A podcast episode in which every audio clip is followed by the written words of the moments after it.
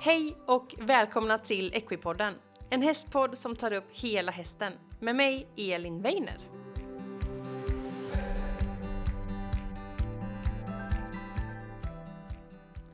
Då var det onsdag igen och jag vill hälsa just dig välkommen till ett nytt avsnitt av Equipodden.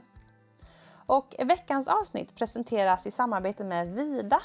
Och Vida, det är ju ett företag som inom hästnäringen är känt för sina högklassiga ströprodukter. De håller alltid hög kvalitet och de är också dammrensade, vilket är väldigt bra och väldigt viktigt för våra hästar. Och eh, det man kanske inte känner till det är att Vida är egentligen en ganska stor koncern som tillverkar väldigt mycket olika saker. Och eh, när det kommer till just de här sakerna som vi hästägare vill ha, det är ju spånet och eh, pelletsen som vi har i boxarna. Och det är egentligen en biprodukt. Och ehm, Vida har ett jättestort miljötänk och det är väldigt kul för ni vet ju att jag brinner lite extra för miljö. Och de använder verkligen hela trädet, hela stocken. De får ut massa produkter och de tar tillvara på så att ingenting slängs. Och i slutet av det här avsnittet så får vi träffa och lyssna på Johanna Kron som arbetar på Vida och hon berättar mer om Vidas miljötänk. Så missa inte att stanna kvar de sista minuterna på det här avsnittet för att lyssna på henne. Och nu till veckans gäst och veckans gäst är Erika Jansson. Och Erika hon är svensk men hon bor i USA och där jobbar hon med häst och hästträning. Eh, Erika har sin grund i dressyr, hon är dressyrtränare och dressyrryttare och har gjort en fantastisk resa som vi får höra om över hela jorden nästan med, har gjort så mycket spännande saker. Men en sak som hon också jobbar med och det är att jobba med bommar och cavaletti. För Erika hon driver något som heter Cavaletti Clinics där hon håller träningar i just bommar och cavaletti. Och det är inte liksom en, två, tre bommar utan det är rätt många bommar. Och eh, vi får höra om fördelarna med det och vad man ska tänka på och hur man ska arbeta med bommar.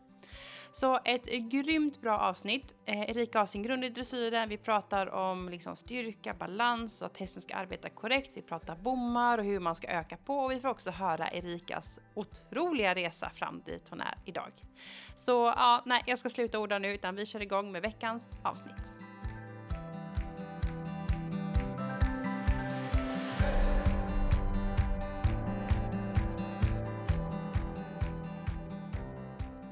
Sådär, då vill jag hälsa välkommen Erika Jansson till Equipodden. Hej! Hej! Hur mår du? Bara bra. Bara bra. Vi Ja. sitter i ett regnigt Göteborg idag och det är ju lite annat än vad du är van vid. Ja, det kan man säga. Ja. Det brukar vara mycket sol. Ja, Ja, För du bor ju egentligen i USA. ja i Kalifornien. Där är det ju varmt. Ja, det är det verkligen. Vi brukar inte ha regn på ett halvår. Är det så? Ja. Saknar du inte regnet då? Nej, det gör jag inte. Fast nu har vi haft mycket regn detta året. Det är Mm. första gången på fem år. Mhm. Vi har fått hittills 158 centimeter regn. Jaha, det är ändå ganska mycket. Det är ju en hel ponny, jag på att säga. En Ja, hel precis.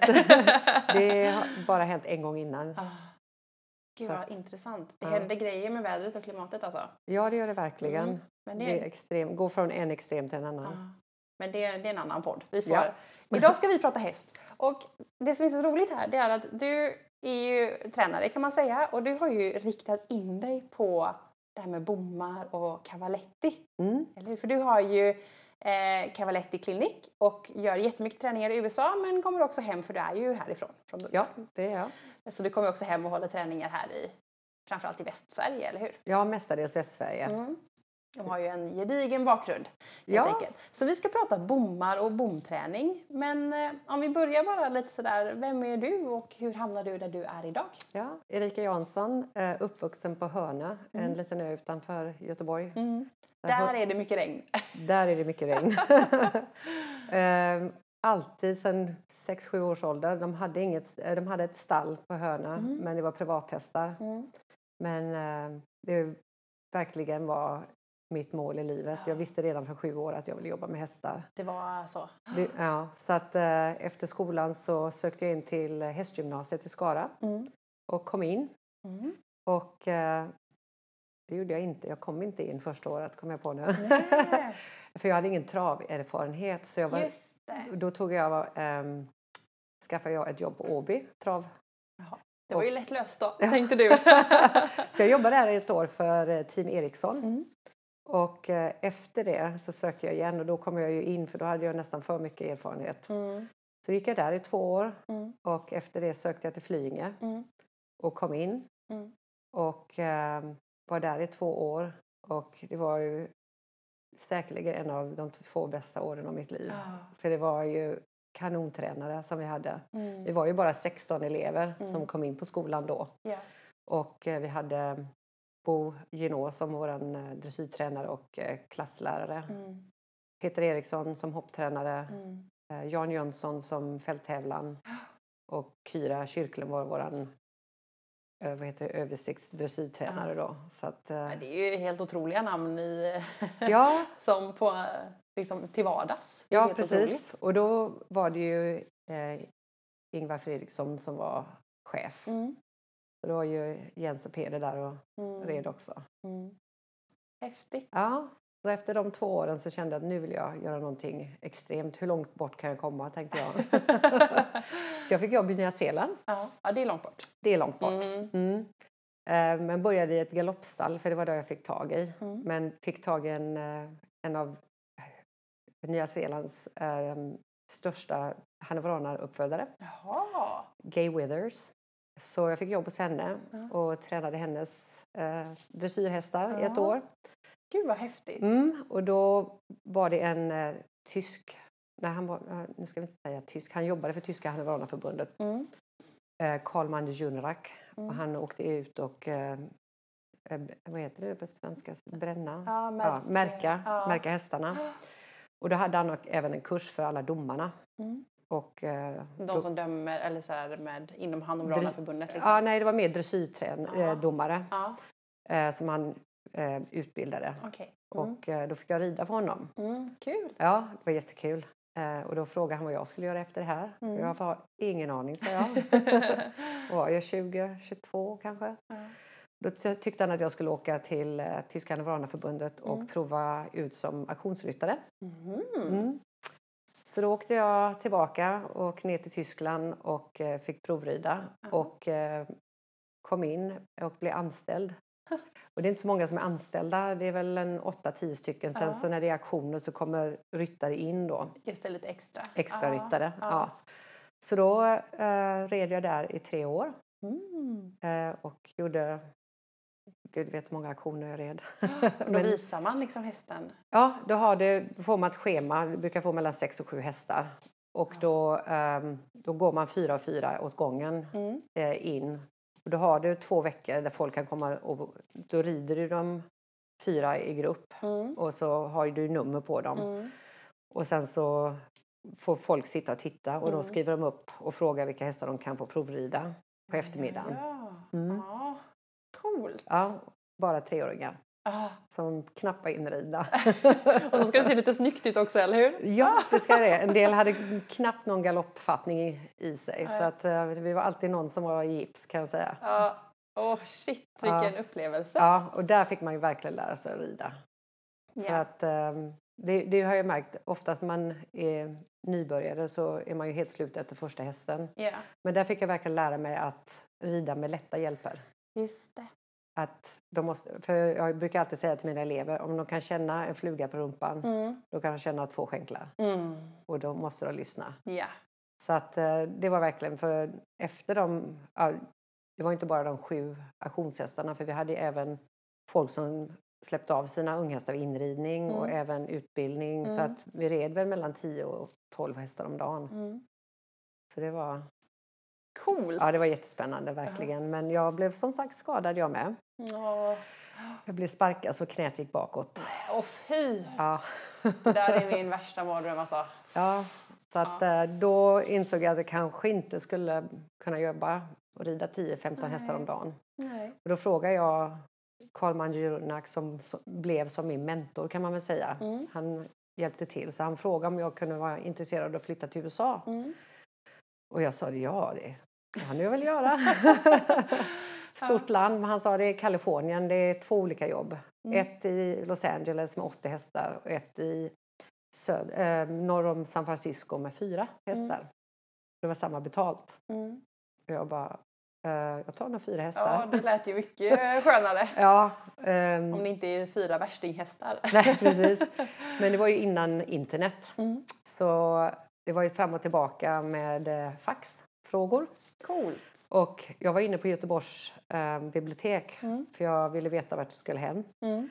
Eh, jag hittade Santa Rosa men deras adress var Hillsburg och hon sa det är jättenära. Så någonstans där runt omkring är det. Och ehm, de hade vingård och det var frun som hade hästar som hobby. Mm. Och jag tänkte det lät ju spännande Ja. så det tar jag. Så när jag landade i San Francisco då det hade inte klickat för mig att det var där Golden Gate-bron ligger. Så jag blev hämtad då i limousin, överkörd bron där Wow. och ehm, kommer till den där vackra vingården Mm. med en gigantisk inomhusarena med glas på hel, äh, spegel på hela kortsidan och en äh, trevånings glaspaviljong på andra sidan. Wow. Och ehm, jag sa till min mamma, herregud det känns som jag hamnar på Falcon Crest. Så där jobbade jag i ganska många år eh, för henne privat. Mm. Och ehm, vi var ute och tävlade ganska mycket. Mm. Åkte ner till San Diego. Vi gjorde en tripp till eh, Wellington. Men eh, det var ju långt att köra. Mm. Det tog oss sex nätter och sju dagar. För jag vägrade Oj. att köra eh, nonstop. Utan vi Nej, stannade precis. på vägen för hästarnas skull. Ja. Så vi gjorde max 12 timmar. Vi, var två, eh, kö, vi körde sex timmar, hade en timme paus, körde Ja. sex timmar. Och sen så har de en eh, hotellkatalog för hästar i USA. Åh, det som, var ju bra. Ja, så att du kan eh, ringa in till de ställen och säga nu kommer jag med två hästar, jag vill ha spån eller hal- halm eller vad det nu Mm. är. Så betalar man då. Mm. Så att det funkar jättebra. Men jag tyckte det att nej, jag vill inte åka till Wellington varje år. Nej, Det det, var långt. tungt va? Så då sa jag till henne, känner du en, kille som heter Stefan Peters? Mm. Eh, och han bor i San Diego, så vi började träna för honom istället. Mm. Så då åkte vi ner, det var ju bara 12 timmar en väg. Bara. Allt är så stort och långt i USA. Liksom. Ja, 12 ja, timmar i Sverige kommer vi jätte... hela Sverige nästan. Ja, precis. Nej, jag tror Sverige går, jag tror jag kalkylerar 24 gånger i USA. Ah, Så det, det är helt sjukt. ja. Ah. Nej, så att, ehm, efter, men så kände jag att nej, jag har inte bott hemma i Sverige på länge och jag hade Mm. inga barn, jag hade ingen pojkvän, ingenting. Så Mm. jag kände att nej, jag måste prova på att flytta hem innan jag, innan jag är bombsäker på att jag vill bo i USA. Så jag flyttade hem mellan 03 och 2003 och 2005, Mm. startade företag här. Mm. Och eh, red in ganska mycket hästar, gjorde dressyrträningar och eh, som sagt började med bommar. Mm. Och, eh, men det gjorde jag i och för sig med i USA också med den här tjejen. Mm. Men jag har alltid varit eh, intresserad av bommar för jag tycker det är Mm. markbommar då som sagt. Ja. Eh, för efter man har jobbat med bommar så tycker jag hästarna har blivit starkare, Mm. bättre gång. Mm. Så då började jag göra det här hemma i Sverige. Mm. Då kallar jag det för body pump, styrketräning för hästar. Ja. Och eh, det tog jag sen, men som sagt efter två år så sa min mamma jag, vill, jag älskar dig men jag vill hellre se dig lycklig och vara tusentals mil borta än att vara så här nära och Mm. olycklig för jag tyckte inte om det kalla vädret efter att ha Nej. bott där. Nej, jag förstår det. Och För det- mörkret vi har här på ett annat sätt. Ja, det, är, det var Det är tungt. tungt. Ja. Mm. Det, det var väldigt, eh, det var nästan svårt i USA för det var ju bara sol hela tiden. Mm. Så jag kände mig skyldig, liksom, jag vill gå och lägga mig. Ja. Men det är sol. Ja. så, att, eh, nej, så jag flög tillbaka och eh, start, eh, jobbade åt en annan vingård. Mm. För det är mycket vingårdar och vingårdar. mycket hästar. Så Ja. är, vingårdarna är nummer ett industri, nummer två Mm. hästar. Så att det är verkligen extremt mycket hästar. Mm. Och, ehm, men sen så fick jag höra att de vill ha tillbaka mig på det andra stället. Mm. Så då böt vi tränare. Så jag kom tillbaka Smart. till dem. Mm. Men sen så skilde de sig och då Ja. Var jag tvungen att flytta. Men då deras kompis ehm, hade galopphästar. Jaha. Och jag har alltid känt så här, nej, jag, jag är inte helt låst på dressyr. Men jag Mm. tycker det, det var min passion. Men jag tänkte Mm. jag får prova på det tills Mm. jag startat eget. Mm. Så jag jobbade för en uh, karl som heter Jess Jackson. Mhm. Som har 40 olika vingårdar eh, över hela världen. Ja, verkligen. Stort. ja, och 350 galopphästar. Oj, oj, oj. Det är många det. Ja, så en liten bucket list. Jag fick eh, flyga med i hans privatjet över till Kentucky och se Kentucky Derby Wow. på bästa, Bästa plats. bästa plats. Wow. Ja, men han var ju... Eh, han var ju biljardär så att, Ah, eh, det var ju livvakter Ja. fram, bak, höger, vänster. Oj. Så det var Ett helt annat liv. helt annat liv. Mm. Jag menar när jag bodde med de här, det var ju, jag hade bil som åkte ner till tvätt och de tankade den för mig varje fredag. Jag Mm. hade, de städade huset och du vet, trädgårdsmästare och Ja. allting sånt där. Så det var ju lite Ja. annorlunda. Ja, verkligen. Men det var kul att uppleva det, verkligen. Det hade Hur var det att jobba med galopphästarna då? Eh, jag jobbade mest med avel för Mm. honom. Så att, eh, jag jobbade på hans egen eh, privata estate. Mm. Det var, jag hade väl kanske bara 10-12 hästar där. Mm. Men han hade ju som sagt över 300-400 Ja, hästar. som ligger i träning på olika sätt. Precis. Ja. Så att, eh, men jag kände att det var inte riktigt min grej. Så, Mm. att, eh, så jag bestämde mig för att starta eget. Mm.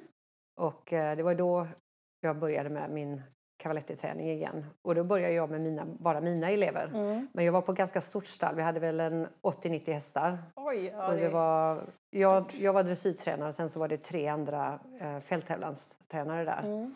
Men då när alla de andra såg det så ville Mm. de också vara med. Ja. Så det var så det började rulla på, att det blev Mm. mer och mer. Mm. Och eh, sen så blev det större och större. Ja. Och eh, när pandemin hände nu så stängdes ju alla tävlingar av. Ja. Och då var det verkligen uppsving för mig. Mm. För att eh, jag har ju hållit mig i Kalifornien mestadels. Men eh, nu är det ju hela USA. Mm. Så att eh, Michigan, New Jersey, North and South Carolina. Mm. Är, ja, kommer inte ihåg alla delstater jag varit i. Men eh, det är ju lite annorlunda eh, träning som jag gör. Mm. Lite unik. Ja, för Mm. att det är många som gör kanske 6-8 bommar. Mm. Men jag har märkt det att eh, för att verkligen få den här styrketräningen Mm. och uppbyggnaden av musklerna så är det, börjar vi med tre bommar. Mm. Men sen så har jag byggt upp till kanske 18-20 Mm. och då blir det också att det syns att hästarna får in en helt annan rytm. Ja. Att Så de att hinner få de in det på tid. Att... Precis. Ja. Och också du hinner göra dina ko- korrigeringar. Mm. Så jag brukar alltid när jag börjar eh, mina kurser så försöker jag ha det två dagars för det är uppbyggnad då. Mm. Så första dagen så kör jag rakt spår Mm. om jag inte har varit där innan. Mm. För jag har lite olika det? Vägar. vägar att gå. Ja. Ja. Och ehm, det roliga är tror jag som jag gör lite annorlunda är också att jag gör samma avstånd för Mm. ponnys och stor häst. Jaså? Ja, Oavsett hur liten ponny och stor ja jag har haft, Aha. jag har haft eh, BD-ponny med ardennrar i samma grupp. Så Coolt. det är lite lättare för när de ska ha mig i kurs så behöver de inte göra liksom att de måste vara i eh, storleksordning. Ja. Utan har, har du en kompis som har en ponny och en som har en stor varmblod kan de vara med i samma grupp. Mm. För grejen är vad jag tror det unika med det jag gör är att ponnyerna har redan ett jättelitet steg. Mm. Och det är de man vill lära att länga. Precis. De, Och behöver utmanas. Precis! Ja. Och de stora varmbloden de måste lära sig komprimera Ja. för de har redan det stora steget. Ja. Så ponnyerna brukar jag få ligga i eh, mellantrav eller ökad trav för Mm. att komma igenom. Och de stor, ju större hästar de blir då kan de försöka satsa på och kanske jobba på passagen. Precis det här lite stanna upp emellan. Precis. Och jag tror också det är, när du har de större hästarna så gör många fel att de kommer in för fort. Mm. Att det verkligen ska vara, jag brukar säga hellre att de gör ett skrittsteg emellan. Mm. För det är alltid lättare att skänkla på en häst och få dem gå framåt Ja. än att komma in för fort och försöka sakta av dem. Så att eh, det tror jag är lite mer det unika för jag har sett andra tränare, de tittar på hästens steg och så lägger de ut det för hästen. Mhm. Men det här är att de måste lära sig komprimera eller Ja. länga sig. Anpassa sig. Precis. Ja. Och det är jätteviktigt tycker jag. Att för det, det kommer in långsamt Mm. och sen, nej den når inte. Då lägger du på lite Mm. skänkel. Mm. Så jag har ju då tre saker som jag alltid säger. Nummer ett, det är rakheten. För Mm. när jag lägger upp bommarna så först så går vi över dem. Sen så lägger jag upp varannan hög. Mm. Så mitten blir lägst. Precis. Så om de drar höger eller vänster så blir det lite högre. Ja. Och då får de jobba mer. Men vi vill ju gärna ligga i mitten för att de ska kunna. Men då ser man ju också även när de drar höger eller vänster om de Mm. är svaga i en sida än en annan. Ja. Så att, eh, då brukar jag säga till dem att du hinner inte riktigt korrigera med tygen utan Mm. du kan göra mycket med din vikt. Ja. Så drar dem till höger, stoppar min vikt i vänsterstigen, Mm. Parera. parerar jag. Ja. Och, eh, så det märker man ju direkt också om en ryttare sitter eh, snett. Ja. För det är många gånger jag ser att de har olika längd på stigbyglarna. Ja. Och eh, jag brukar säga till folk, byter inte du första dagen i månaden Ja. höger vänster stigbygel? För du sätter ju alltid foten i vänster stigbygeln. ja. Så den kommer ju alltid bli Töjer längre. sig. Ja, precis. Så att det har jag ju justerat då. Så att det är rakheten. Mm. Eh, och sen nummer två är det tempot. Mm. Att de måste våga komma in sakta. Just det. Och nummer tre är sitsen. Den har jag ju då ändrat lite. Eh, det är inte tvåsits överhuvudtaget. Mm. Eh, eftersom jag har gjort det nu nästan 20 år. Mm. Ja, herregud, det blir det. Så har jag kommit på att det är extremt viktigt att man inte lägger någon vikt framför manken. Mm. För att de, vi har ju, det är ju dressyr i sig själv, att man ska försöka få mer vikt på bakdelen, lättare Precis, framdel. Precis. Och då har jag, brukar säga till att det är ingen dressyr, ingen hoppsits, utan Mm. jag har framkallat en cavaletti-sits. En cavaletti Ja, ja. För det märker jag i USA, när man, jag har ju ganska mycket tränare som kommer till mig också. Mm. Och de blir lite förnärmade när jag ber att de ska sitta på ett sätt. Mm. Och de bara, nej, så här sitter jag. Då tänkte jag, hur ska jag kunna formulera det att de vågar prova? Ah, Då sa jag det att jag har gjort ett cavaletti-sits just för den här övningen. Och då har jag insett att om du rider lätt, det enda som går framåt är höfterna, resten av din kropp, så att du är helt neutral Mm. i sitsen. Mm. Om du sitter ner så vill jag att du sitter lite längre bak. Mm. För det finns en, nu vet jag inte vad det heter på svenska, eh, pivot moment. Ehm, när du vågar luta, det är inte så att du ligger bak, men Nej, att du vågar luta dig lite bak. Ja. Då, man ser verkligen på hästarna, bogarna kommer upp, ryggen kommer upp, Ja. alltså hela hästen bara Att lyfter man skapar sig. möjlighet Precis. för bogen att komma upp, att Precis. du lägger dig lite. För det är klart att om du lutar dig framåt, jag tänker om jag skulle stå i lätt sits typ, Mm. då, då, är min, då flyttas min tyngdpunkt framåt. Precis. Så blir det ju såklart jättejobbigt. Och jag brukar förklara till folk ehm, och så försöker jag säga till dem att inte driva med sätet. Mm. För jag brukar säga så här, tänk på så här, om jag ställer mig på alla fyra Mm. och så sitter du på min rygg Mm. och sitter du och puttar med sätet Ja. medan jag försöker gå över bommar. Ja. Det är inte bara att jag får ta, liksom, gå Mm. över bommarna, jag måste ta hand om all den sitsen som du bara Ja. trycker på mig. Ja. Och de bara, oj då. Ja. Ja. Så då har jag sagt det att ehm, det är jätteviktigt så att du inte kollapsar Mm. eller um, lutar dig framåt. En annan sak är händerna. Mm.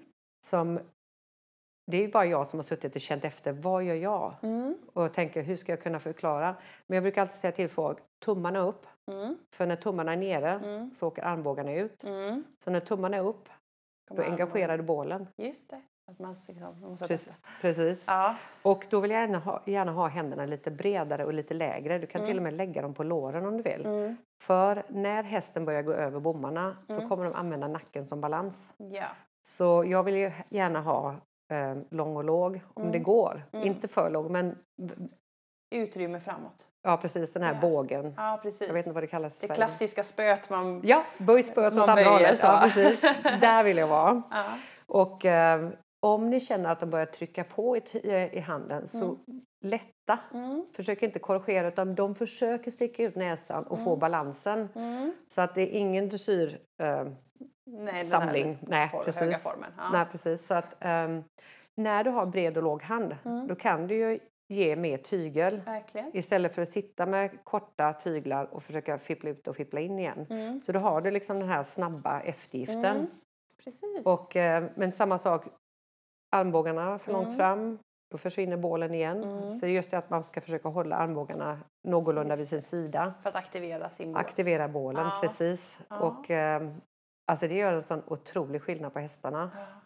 Så att det är de tre som jag, ja, det är de tre som jag försöker göra. Och sen andra dagen brukar jag göra halsspår. Mm. Och eh, då är det ännu viktigare att hålla, inte rak li, eh, eh, linjen, utan Rak hålla spåret om man säger så. Ja. Och då kan man själv bestämma om man vill jobba på passage Mm. eller om man vill jobba på ökning. Det beror på var du lägger dig, för ju längre in på Just det. bågen ju tajtare. Just det, det blir som en solfjäder. Precis. Ja. Och jag brukar säga, börja i mitten så får vi se. var det hamnar någonstans. Precis. Så om ponnyerna börjar dra utåt, Ja, då blir det då väldigt blir det ett problem. då är det många gånger de inte räcker. Ja. Och har du den stora hästen som inte vet hur man samlar sig, då blir det plockepinn. Ja, Ja. då klonkar det. Så att eh, det, det är ett fantastiskt... Mm. ehm, jag brukar säga det liksom, halvspåret är verkligen dragspelet i Mm. hästens kropp, att du kan verkligen utnyttja det. Mm. Och sen när jag kommer tillbaka eh, oftare till Mm. stall, eh, då lägger jag också även till en S-formation. Åh, svårt. Mhm, Då vet du verkligen vilken sida av bålen eller vilken bakben som är svaga. Det märker man även i halvcirkeln. Ja. En, en, en väg är alltid lättare än den andra. Ja. För då vet man vilket bakben som är svagare eller Mm. om de är osymmetriska. Mm. Så att det är otroligt. Det man kan ju se själv, man behöver liksom inte fråga veterinären. Liksom, vil, var sitter svagheten i min häst? Mm. Och då kan man ju se det. Mm. Och då kan man kanske jobba mer på ena spåret än Mm. det andra när man gör halvcirkel. Men just när jag gör S-formationen då, Mm. då har du halvcirkel, sen så har du två bommar i mitten Mm. där du ska ställa om Mm. och sen går du ut åt andra hållet. Mm. Så att eh, den är verkligen ett step upp. Mm. För då, och då vet, jag har ju så pass mycket bom, äh, blå, jag vet inte, sockerbitar nu hemma. Ja. Så det är, det är många hästar som är smarta, de ser liksom en diagonal. och det var nej, nej, nej. Så då brukar jag lägga lite eh, sockerbitar så att Ja. de inte kan ja, fuska. precis. Behöver Ja. begränsa lite. Precis. Ja. Och sen så har jag ju eh, ganska, jag menar, allt från nybörjare Mm. till eh, som jag tränar Sabine Schultz Kerry Mm. som var med i eh, nu. Mm. Ska ner till henne nu förhoppningsvis eh, till sommaren. Mm.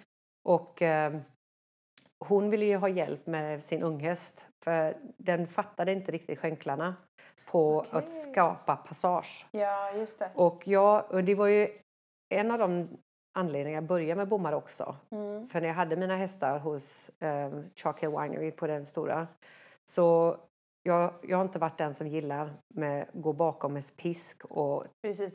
jag tycker det är, liksom, det, det är inte en positiv Mm. sätt att lära dem passage.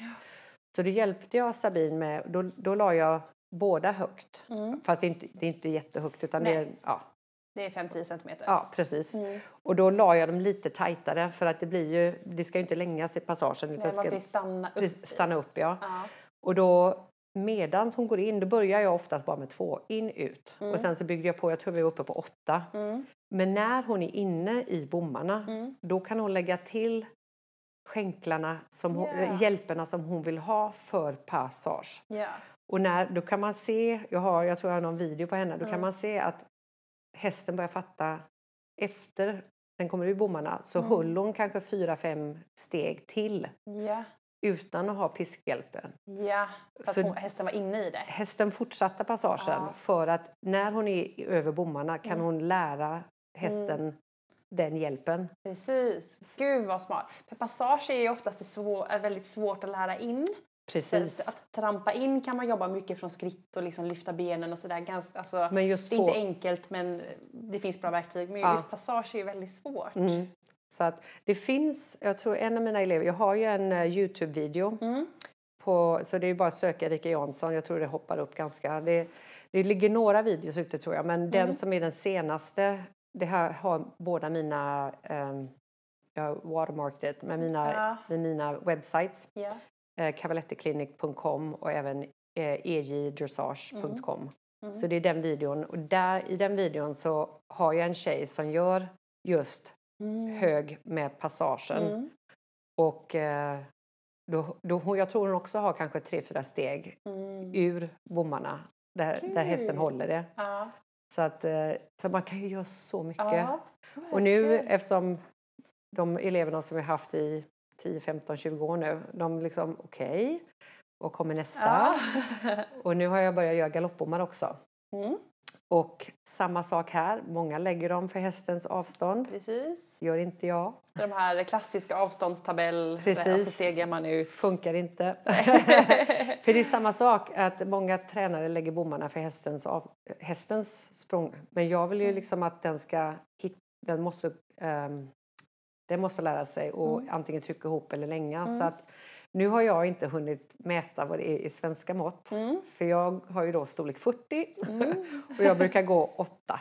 Ja, Jag går, jag Åtta går, fötter. jag går alltid bak, äh, fram, vet, fram tillbaka Ja. eller vad heter det? Ja, precis att de eh, touchar i Ja, varandra. för jag ser många som går, men du vet, har man en stel höft så kanske det inte blir exakt samma Nej, steg. precis. Nej, så jag tycker att då har man rätt mått. Mm, åtta fötter, storlek 40. Ja.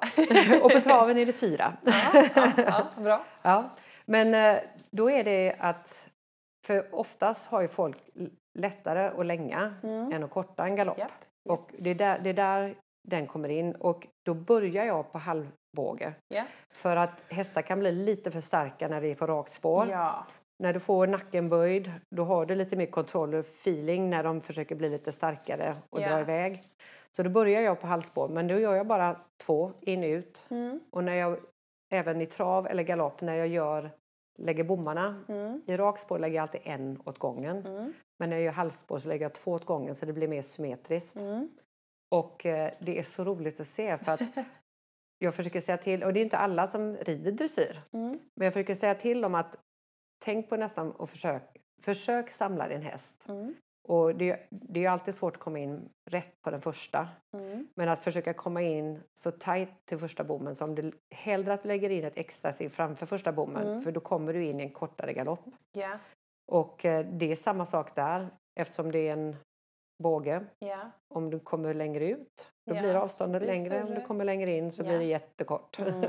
Mm. och då eh, i början låter jag det vara på marken bara Mm. för att det är så pass lite avancerat. Ja. Men när de blir bättre så börjar jag lägga upp bommarna. Men då Mm. lägger jag bara ut på utsidan. Mm. För det blir lite konstigt när det ligger inne, ute, Ja, inne, ute. Det blir inte samma sak om man lägger varannan. Nej, det Mm. blir lite konstigt. Så att, ehm, men då blir det verkligen...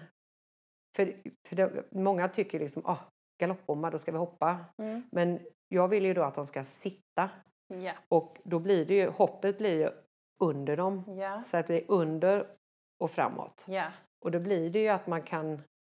Det, det var en tjej nu i veckan som sa Gud, jag måste komma med nästa vecka också. För hon märkte verkligen att hästen satt för första Ja, gången och verkligen kom upp fram Ja. till. Och hon, hon behövde inte kämpa, Mm. utan det var lite ytterhjälp. Och Mm. hon fick den och liksom... Så att jag tycker det är så häftigt med bommar för att man kan verkligen lära dem hjälperna man vill ha Mm. utan att slita i munnen eller jobba med pisk. Ja. Så att det tycker jag, alltså, Coolt. det är sån här aha. eh, alltså, det är roligt varje gång man gör det. Det blir liksom aldrig tröttsamt när, man, när man ser hur lyckliga människorna blir. Mm. Hur, det är många som tycker ah, nej, men min häst kan inte passage. Mm. Alla hästar kan passage, Mm. de bara inte vet det än. Nej, precis. eller inte tillräckligt starka ännu. Eller Nej, sådär. ja, precis. Ja. Det, är ju, det är ju det. Ja, och det är därför jag, jag gjorde en video med min dotter Ja. på rakt spår. Mm. Eh, 22 bommar tror jag var på. Oj, jäklar. Och så snubblade hon på en. Nej, du får göra om det. Hon bara, åh nej. För det är, tu- det är tungt. Ja, Försöka ja. springa 20 bommar. Ja. Det blir ju höga knälyft. ja, det är det verkligen.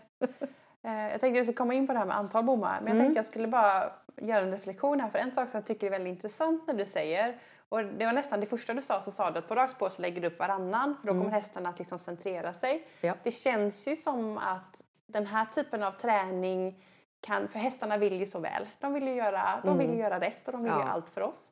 Men det känns som att genom ditt sätt att träna det här hjälper dem till rakriktning och stärka utan att ryttaren behöver göra så mycket. Att det sker lite automatiskt Precis. och hitta rätt form. Ja. Det, har jag fattat Och- det rätt då? ja, men det är helt Ja, klart. Och det coolt. roliga är att när, ju fler bommar, Mm. ju bättre blir de. För du vet, många som elever som kommer in, ah, jag har kanske gjort fyra, sex. Ja. Ja, men vi ska sluta med 20 idag. Och de bara, nej men det kan inte min häst. Nej. Men eftersom jag lägger en bom, och det är också saken eh, som jag märkte att fyra i varje grupp Mm. är ett bra nummer. Mm. Fyra till fem, tre Mm. för lite. Mm. Och folk vill ha en privatlektion. Och hästen kommer inte palla det. Nej, den måste vila. Den måste ha den lilla tiden för att återhämta så att Ja. den inte får mjölksyra. Ja. Så att det har jag med också. Med, det är roligt med grupplektioner. Ja. För det är oftast, jag har ju mycket dressyrtränare och elever Mm. och de är så vana med Mm. bara, bara dem och tränaren. Ja. Så det är ju kul. Och plus det att man lär ju sig och man ser ju från andra Mm. i gruppen. ja, och det är kul att peppa varandra och Precis, skratta precis. lite. Ja, och sen Ja. så det är många gånger de sitter med sina kameror. Ena kör igenom Ja. och filmar den andra. Ja, precis. Så- precis. Men, men det är just det där att man kan vara vilken storlek som helst på Mm. häst. Så kul att träna ihop. Ja, jag visst. Jag har Mm. haft adendrar, jag har haft åsnor och mulor. Och, Coolt! och de har ju inte trott att det skulle funka alls. Nej. Och jag har haft gated horses också. Jaha. Och i USA. Och jag tänkte, hur ska det här gå? För de, det går ju inte att trava över bommar Nej. om man passar. Nej, precis. Det går inte. Ja, Men eh, den den gjorde var det. en av dem. Ja, hon Nej. grät, hon var så lycklig för hon hade aldrig suttit på sin häst travande. Coolt! Ja. Men sen så är det lite roligt också med folk som aldrig har känt passage. Mm. De Att vet ju inte hur man sitter den. Nej. Jag sa det, känner du att du inte kan klara sittande trav Mm. så mitt i, eh, gör lättridning då. Ja. För det säger jag till dem, det är upp till dem Mm. Vad de känner sig säkra med. Om de Mm. vill sitta ner eller om de vill rida lätt. Mm. Men jag kan se oftast i slutet av när vi har lagt upp så många bommar Mm. då blir hästarna trötta och då, Ah. då, har jag, då kan jag säga till dem prova en gång med lättridning. Det, avlastar lite. Avlasta lite och det blir lite bättre. Ja. Och sen så säger jag alltid till för jag menar jag har ju hundratals hästar som jag har hållit på med nu. Mm. Om inte tusen. jag brukar alltid säga innan träningen börjar. Jag har inte träffat era hästar. Jag Mm. känner inte deras... Eh, jag vet inte hur... Eh, vad heter det på svenska igen? Um, fitness. Ja, träningsnivå, Ja, hur, styrka. hur, styr, ja, Ja. hur eh, fit they are. Ja, Eller att ifall de har haft skador. Så jag brukar alltid säga till, känner, ni- ni känner era hästar bättre än jag. Mm. Vill ni hoppa en runda Mm. så kan ni bara stå och vänta. Ni kan köra varannan runda om ni vill. Mm. Och när som helst i träningen kan ni sluta när Ja. ni känner att nu känner jag att min häst har fått för mycket. Precis. Så de behöver inte känna den här skulden att åh, nu Jag måste. måste nej. Ja, Utan det är viktigt att känna av hur hästen mår. precis. Det är A och O. Ja, superviktigt. För de vet ju också hur är träningen normalt. Om jag ligger på nivå 5 normalt Ja. så kommer du upp på 12 då. Det orkar man inte hela. Nej, precis. Men sen så är det också märker man eh, folk måste börja rida lite mer med magmusklerna, med bålen. Ja, vi måste också träna va? Mhm. Mhm. Så Det är också i ropet här med eh, avsluten träning. Jaha, det är Att- det? Ja, det är mycket så i Sverige och Europa Ah, nu att man okej. ska träna avslutet. Jätteviktigt. Ja, Jag går ju till gym en, Ja. gång, eh, en gång i veckan. Superbra. Fast, eh, det är någonting som har blivit inne i USA. Mm. Slow and strong. Mhm. Så att du har extrema vikter Ja. men du gör extremt långsamt. Så du kanske får ut fyra ja. men eh, du går inte hela vägen ut. Du går inte hela vägen in. Nej, Så att ligger i... Du bygger muskler Mm. i muskelfibrerna men du Mm. blir inte större. Just det. För det vill man inte bli som tjej. Nej, precis. Så att det, eh, alltså jag är 20 minuter, Mm. tränar hela kroppen Mm. och jag får hålla i räcket när jag går ner. Ja. För att kroppen är så slut. Jäklar. Ja, Gud vad spännande. Ja, det är kul att höra lite olika trender liksom, ja i- i precis. olika delar. Eh, jag tänkte att vi skulle komma in lite på det här med antalet bommar. Mm. För att eh, du säger att börja med två och fyra någonstans där och sen kan kam- komma upp mot 20 och till och med ännu fler. Jo, Det låter ju jättemycket. ja. Klarar hästarna verkligen det? Eh, det gör de. Mm. Mm. Fast jag gör ju det i, som jag sagt, när jag börjar traven så börjar jag med tre. Mm. Och så går vi över dem först. Mm. Och så lägger jag upp dem Mm. och så går vi över igen. För det har jag Mm. lärt mig av misstag också. Mm. Att de, vi gör det för säkerhetens skull. Mm. För att jag hade en tjej som eh, innan jag började med gå så började vi trav och den visste inte att det var högt. Så den snubblade på de två första. Jag trodde den skulle göra en kullerbytta. Åh, läskigt. Och sen så bor jag i USA. Ja. Så att eh, alla får skriva under release form så att de inte kan stämma mig Innan träning? innan träning. Men gud! Eh, Varje elev. Åh, vad jobbigt. Ja, men det är en liten signatur. Det är liksom deras Ja. telefonnummer, deras Men ändå e-mail. att, att man behöver tänka på det. Jo, jag måste skriva under. Varje stall jag kommer på eller anläggning så måste jag skriva under deras. Oj, Ja. shit. Mm. Ja, det, det är en väldig skillnad. Det är en Så gör vi inte i. Sverige. Nej, här litar man på varandra. Ja, det gör vi. Ja. Mm. Nej, så att eh, då har jag dem att gå över Mm. och eh, det snubblas Mm. ganska friskt. Men som sagt, det är ju travavstånd så jag säger att ja, men de slår i så. Ja, men det är travavstånd. Nu går vi skritt så att det kan. Det är lite otakt. Ja, det är lite otakt. De kanske Ja. måste lägga in ett extra steg. Ja. Så att, eh, men det är jätteviktigt just det att bör- börja med få och sen bygga på. Mm. Och jag har ju provat, ehm, vad heter det, serpentines? Ja, serpentiner. Serpent, ja, det var ju svårt. Eh, serpentiner och med en av mina elever som är jätteduktig. mm. Vet, eh, ett eh, full, nej inte fullblod. jo fullblod, Mm. but uh, off the track. Mm. Och hon, jag tror vi legat uppe i 36. Shit. Ja. På den Youtube-videon tror jag jag gör 20 eller 25. Hon gör Ja. rakt spår på den Ja. i videon där. Ja. Då ser man. Och det är så häftigt för jag, in, förut brukar jag filma dem Mm. sista och skicka Mm. till dem. Men Mm. nu ligger min telefon helt full. Jag har väl Ah. 5000 videos. Och Oj, ja, jag måste delita lite. ja. Men nu brukar jag säga till folk Ja. eh, om du har föräldrar eller om du har vänner som vill filma in. Kom gärna in i ridhuset Mm. när det är rakspår och filma från sidan. Precis, man kommer bli bättre vinkel och nära. Precis, och sen Mm. så brukar jag säga till dem nu när ni tittar på er video, den kanske Mm. ligger på 9-12 minut- äh, sekunder. Mm. Då får ni kolla klippet flera gånger. Mm. Ena gången frambenen, ena gången bakbenen, Mm. ena gången dina händer, din Ja, sits. precis. Så att man bryter upp det för att det är helt fantastiskt hur mycket de böjer. Mm. Alltså det är riktigt upp under med bakbenen och framben. Coolt. Ja, det är, Ja. det är verkligen, då inser man hur mycket de jobbar. Mm. Och det är, som sagt, jag får ju mycket reklamationer från veterinärer Mm. som säger att för det, det är inte lätt att få dem, Nej, för det är liksom verkligen pusha runt alla Mm. eh, fluids och alla ledvätskor och allt. så heter det. Ja. Så att det, det är jättebra träning Mm. över, överlag liksom. Mm. Och eh, jag har ju haft eh, folk som kommit och lett sina hästar Mm. för de har haft sag, sadelproblem eller Ja, att de har eh, varit skadade på ett eller annat sätt. Så Mm. att, eh, och eh, jag har ju även skrittövningar. Mm. Så att eh, framförallt med hästar som har svårt för att länga Mm. i skritten på den ökade, du vet man dressyr. Precis, ökad skritt ja. Då, men då lägger jag ut bommarna för det, deras steg. Mm. Fast sen så börjar jag putta ut Och sen bommarna. puttar du lite. Mm, ja, så du börjar på deras. Och Börjar på utmanar. deras så de känner sig okej i skritten. Mm. Sen så börjar jag rulla ut dem så att de får sträcka lite. För lägger du för långt då bara lägger de in ett extra steg. Ja, precis. Ja, De måste först lära sig att här, så här är takten och sen så utmanar det. precis. Och har du hästar, framförallt när du samlar upp Mm. och ska du vet, komma från en, ehm, vad heter det på svenska? Extended walk. Från en ökning. Ja, Ja. från ökad skritt. Ökad skritt. Ja. Och sen samlar du upp. Så har ju en del, till och med, det har man ju sett på Japp.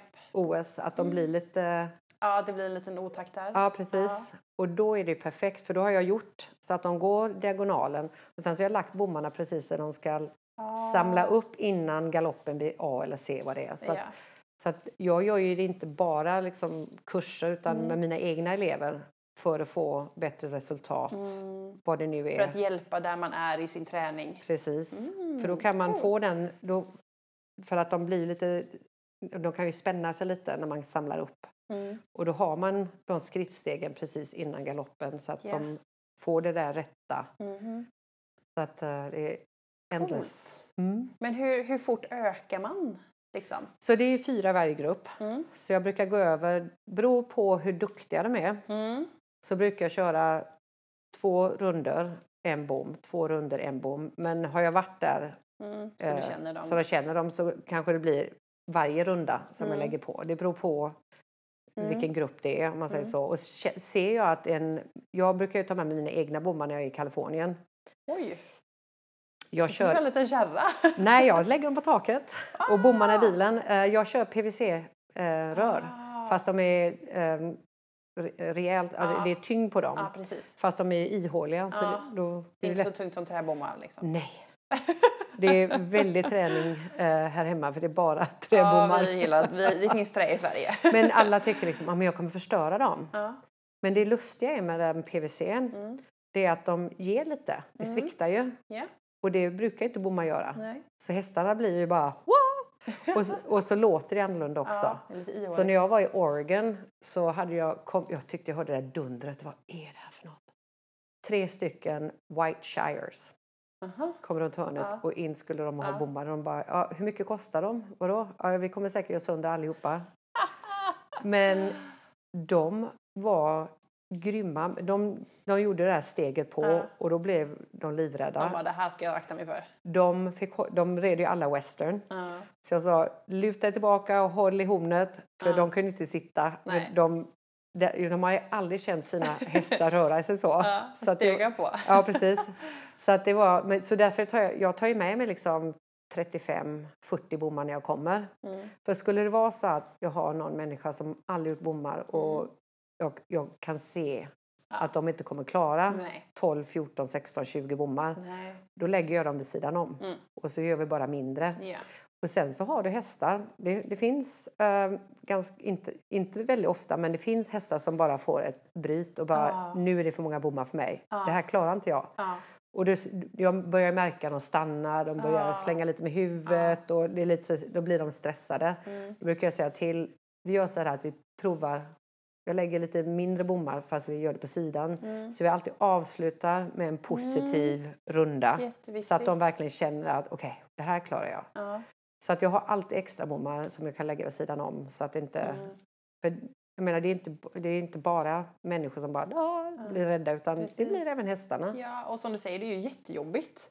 Det och har det. man aldrig gjort det innan eller Nej. tränat på den nivån så är det klart att man inte kan bara slänga upp 20 det Nej. första man gör. Nej, precis. Eller om du har haft en skada och du vill inte ris- riskera.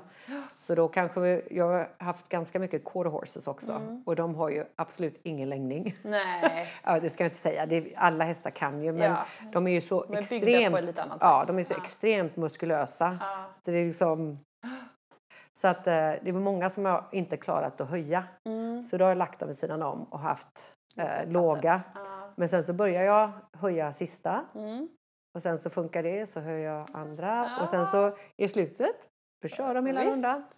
Men det är just det att de aldrig gjort. De vet Nej. ju inte vad de vet inte vad fötterna är. Precis. Så att eh, man, man, får, man får gå individuellt fast jag kan göra grupp Ja, jag förstår. ändå. Ja. Så det är faktiskt jättekul. Ja, men det är en viktig poäng du säger där att hästen är en individ och att de kanske aldrig har gjort innan. Att man behöver ge hästen utrymme. Inte bara att ryttaren ska klara av och parera och fixa med allting utan hästen också ska lista ut vad fasen den ska göra. Ja, precis. Ja. För det är ganska många eh, hästar som inte riktigt har koll på vad är mina bakben. Nej, det, tyvärr är det så faktiskt. Ja, men det är faktiskt ja, jättekul att se. Men så ser man ju inte bara ryttarna utan hästarna liksom. Ha. De blir kul. stolta över sig själva. Ja. Bara, wow, det här klarar jag. Ja. Ja, det är det är som när man har gjort ett bra pass på gymmet, då är man Ja, rätt stolt över sig själv. Precis. Det är ju precis. samma med dem då. Ja men alltså så himla häftigt. Eh, jag tänker att eh, vi, jag har en sista fråga här men vi har en liten parentesfråga också, en liten punkt till och det är den här chambongen som jag vet att du använder en del. Mm. Kan du inte berätta lite om det? Jo. Eh, jag gillar ju den svenska champongen. Ja. För den har ju gummiringen. Mm. Jag har försökt att hitta dem i USA men de har inte de här. Nej. Och eh, vad jag gillar med dem här i Sverige, man, de delar på nackstycket Mm. och på nederdelen. Mm. Kan du inte beskriva lite vad det är för någonting Ja. om man aldrig hört talas om Chambon är då, eh, det är från Frankrike. det? Mm. Eh, C-H-A-M-B-O-N. Mm. Och eh, Högs har en jättefin chambon Mm. som är väldigt bra till pris också. Mm. Och det ser ut som början av en martingall kan man säga. Mm. Som du sätter i sadeljorden. Mm. Så går det upp och så har du den här Mellan frambenen? Och mellan frambenen ja. Så har du gummiringen och sen så går det lite läder till så har du en metallring. Mm. Och genom den metallringen så går det ett snöre Mm. eh, med två stycken kabinhakar på slutet. Ja. Och ehm, andra stycket är du sätter under ehm, nackstycket. Ja.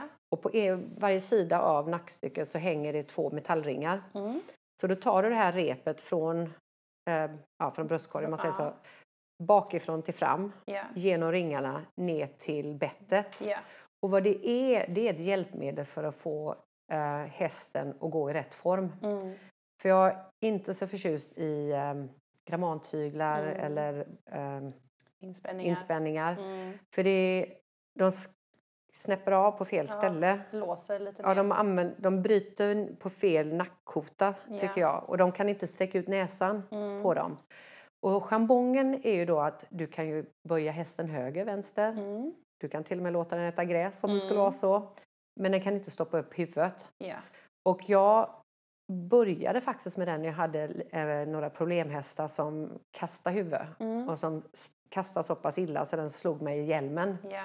Och jag var lite rädd för den då. Så jag kände bara, nej men jag sätter på chambongen. Mm. Och eh, som vi snackade om eh, piskspöet. ja, precis. när jag kommer in och ser hästar som har piskspöet åt andra hållet. Ja, när det hänger. Ja, med, en, med en extrem undernacke. Ja. Och många har svårt att få hästarna på tyglarna för Ja. att hästarna använder den här nack, undernacken. Precis, den, Mot den dem. stora bullen liksom, Mm. den är ju i vägen. Ja. Så när jag red för Debbie McDonald eh, så berättade hon, hon kallar dem för tuber. Du vill inte, du vill, du vill, när hästen är på tygen Mm. så vill du se topptuben. Jajamän. För när man tänker när man drar ner så kommer den här stora nackmuskeln Ja, och då blir undernacken avslappnad. precis. Så, du vill ha verkligen, så jag försöker visa det till folk. Och det är ju där schampongen kommer in så fantastiskt.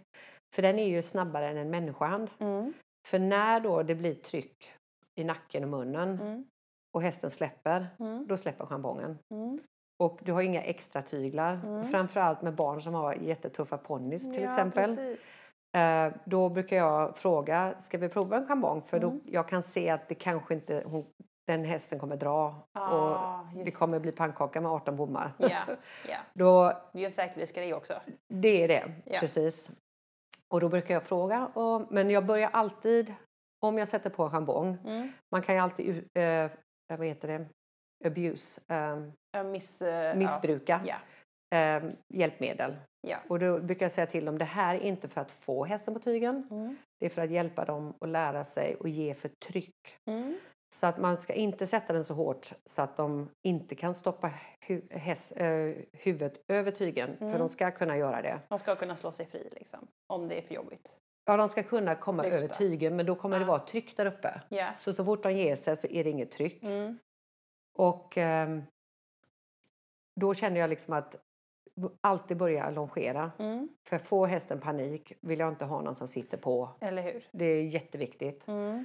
Och ehm, jag brukar säga det att man, man kan rida med den. Det är många som säger bara nej, bara Mm. longera. Men jag har ju gjort det nu i de senaste 20 åren. Mm. Och det har hjälpt många av mina elever som har svårt Mm. att få hästen på tygen och lära sig att ge för tryck. Mm. Då brukar jag säga om du rider med den nu, kanske beroende på hästen och hur många gånger du rider, Mm. tre till sex månader, Mm. då har du byggt om hela muskulaturen. Från hängmattan till Ja. andra- Spöt uppåt. Spöt uppåt ska jag ha. Och eh, många gånger så kan du ta av den. Mm. För nu har hästen respekterat Mm. kontakten i munnen Mm. och inte försöker bara fighta det hela tiden. Mm. Så att, eh, och det är ju framförallt jätte, jättebra för ponnys Ja. med små, små ryttare som inte har den styrkan. Yes.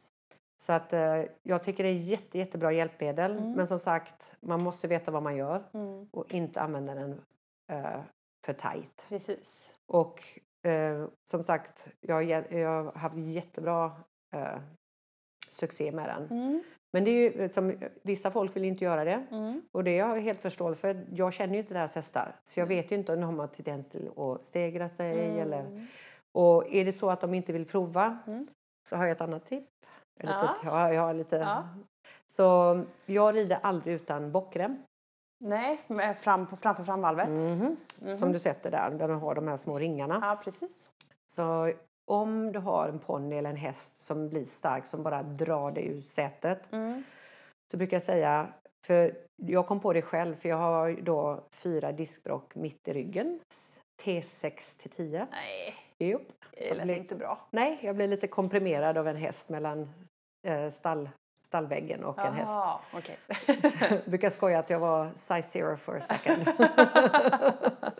ja. Men eh, när jag har hästar som drar väldigt mycket i tygen så Mm. blir det får jag jätteont i ryggen på kvällen. Jag förstår. Och då hade jag en jättetuff häst. Och jag blev så bara, vad ska jag göra? Ja. Tittade ner på min bockrem, Ja. tog jag en tygel under bockremmen. Ah. Då blev det en hävstång. Ja. Så när han drog så stannade min hand vid bockremmen. Så när jag har elever som inte vill sätta på en jambong, och det kan jag Mm. förstå, för de, du vet, de är i grupp, Mm. du vet, atmosfär och Jag förstår.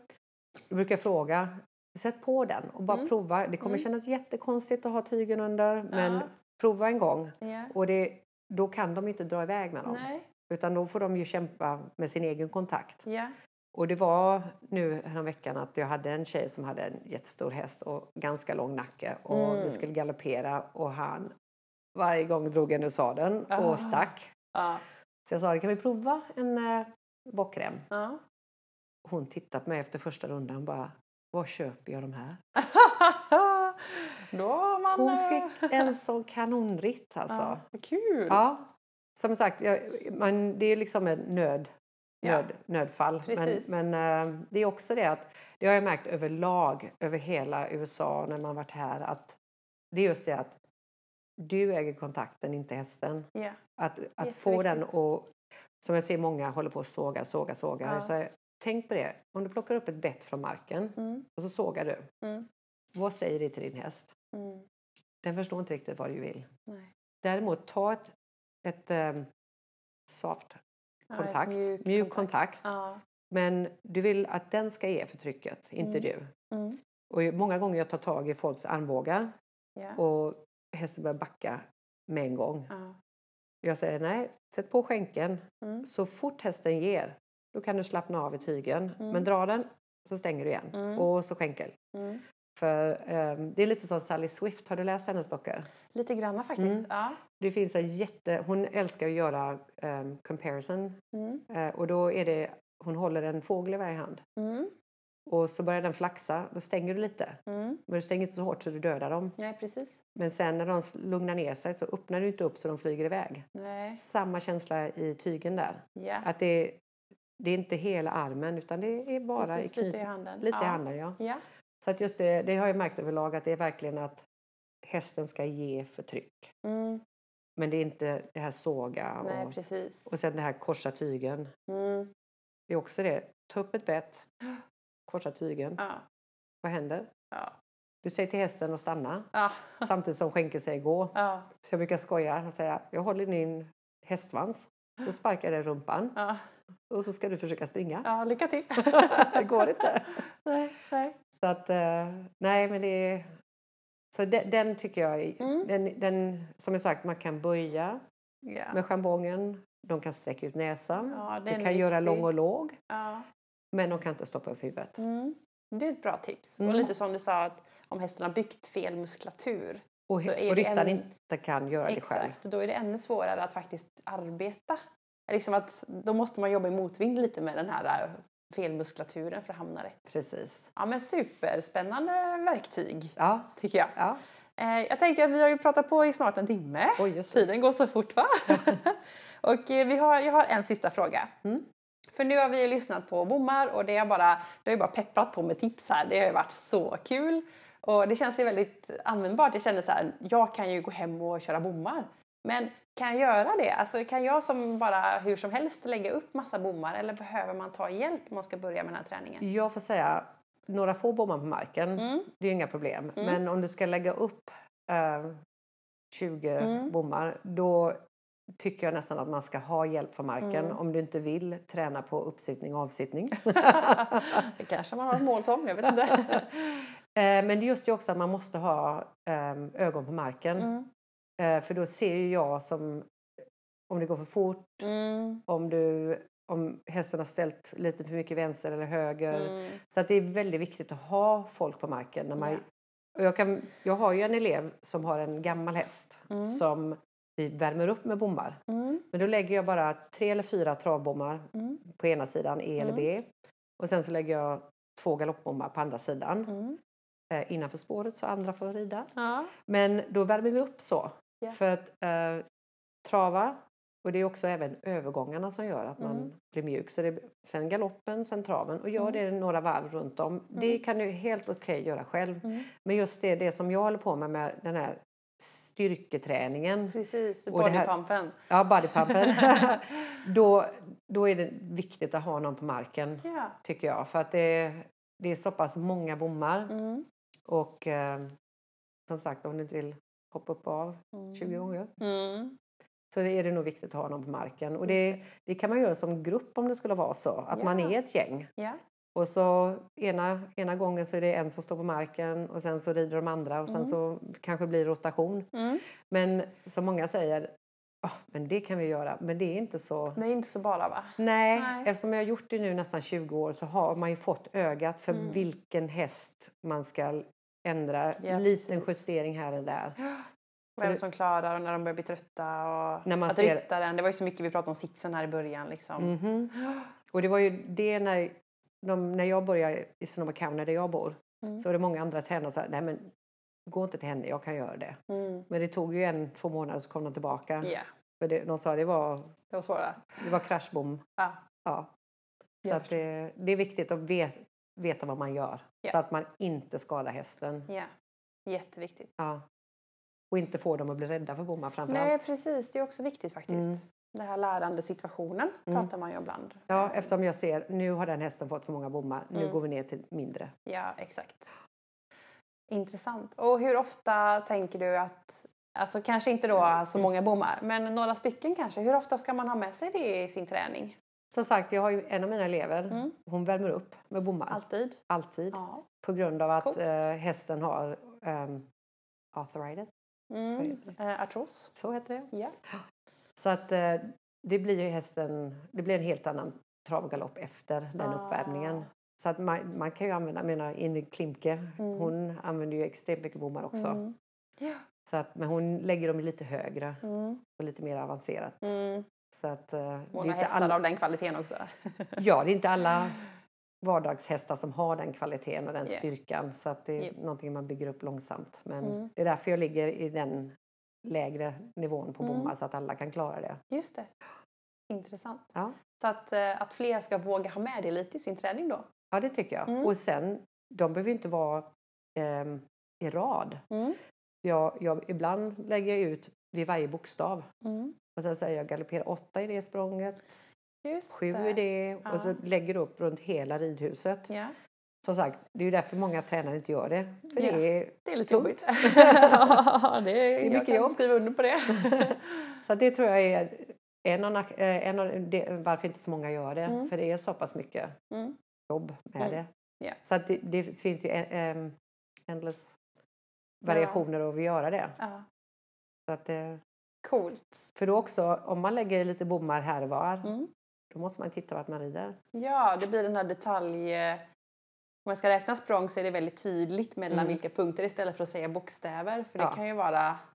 och, Ja, och plus även i traven, du kan lägga två bommar Mm. mellan, eh, på var sida av X. Precis. Lägger en volt vid B, en volt vid E. Mm. Och så måste du se till att de är Mm. centrerade över X. Ja, Så att det, du kan ju göra mycket dressyrträning Mm. även med bommarna.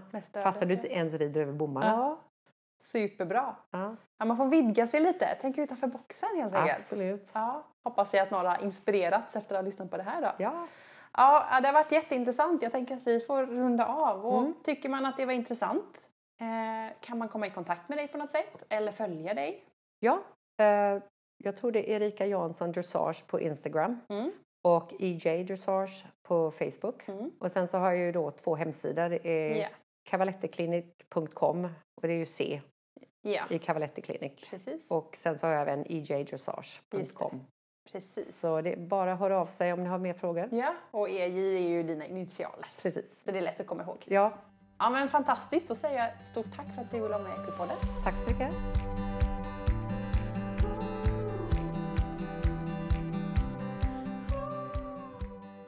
Alltså vilket härligt och intressant avsnitt. Eh, Erika är så generös med att dela med sig av tips och tankar och hon är också väldigt målande så man får upp liksom bild på hur hästarna liksom kan jobba. Och det här är ett så intressant arbete att göra med bommar. Jag är inspirerad att gå ut och köra massa bommar nu så att jag hoppas du också känner dig inspirerad för jag tror att det kan vara väldigt bra träning för våra hästar. Och vill du se mer av Erika så kika in på hennes sociala medier. Det är ju Cavaletti Clinic och EJ Dressage. Så kika in där för att få mer inspiration och se mer. Men innan vi rundar av eh, dagens avsnitt så ska vi få lyssna lite på Joanna från Vida när hon berättar om deras miljötänk. Och ni vet att miljö och hållbar utveckling är ju lite extra viktigt för mig. Jag tycker det är eh, viktigt och eh, intressant. Så eh, stanna kvar och lyssna på den här lilla snutten för här kommer Joanna från Vida. Så, då sitter jag med Joanna Kron från Vida. Hej Joanna! Hejsan! Hur mår du? Ja, men jag mår jättebra. Hur mår du? Ja men det är bra tack!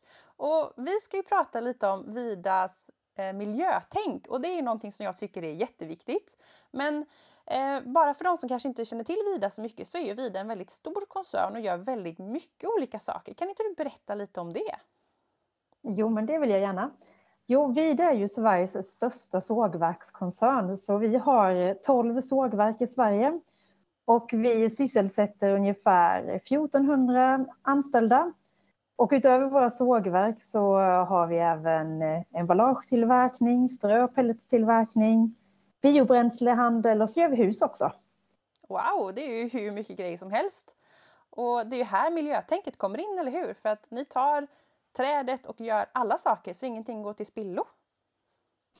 Ja, men det är faktiskt det som är helt fantastiskt med vår bransch. Att eh, de träden som vi avverkar, de tar vi tillvara på varenda liten del.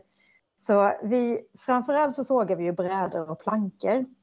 Och eh, det som blir över sen, då gör vi ju sågspånet och kutterspånet. Då tillverkar vi ju till exempel stallströ och ströpellets som hästägare sen eh, över Sverige och Europa kan använda.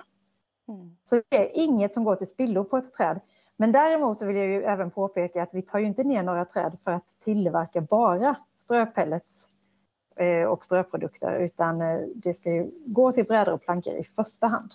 Mm. Precis, och det är det som är så bra att det finns liksom en hel del som kan ta hand om det här spånet för vi hästägare vill ju gärna ha det. Det är ju superbra. Mm. Ja men det tycker vi också och det är också kul att det inte blir några produkter som bara slängs eller som man inte vet vad man ska göra någonting med utan att vi tillverkar en produkt som era hästar eh, mår väldigt bra utav. Precis. Och trä är ju också förnybart. Ja, absolut. Det är superhärligt. Det är inte så många eh, material som är det. Visst så. Men vad använder ni för träslag då? Ja, men det som hamnar i era boxar eller spiltor det är ju framförallt eh, gran. Och eh, det är ju inget eh, impregnerat virke utan rena produkter som vi också dammrensar så att era hästar ska må så bra som möjligt och kunna prestera. Men eh, varifrån kommer träden? Vart växer de liksom? Ja, men det är i skogarna runt våra sågverk. Våra sågverk ligger framförallt i södra Sverige. Så det är också en del egentligen av miljötänket och hela kedjan, att vi tar från lokala eh, skogar som vi levererar till ett sågverk nära skogen och som vi sen kan göra, restprodukterna gör vi sågspån och kuttspån utav.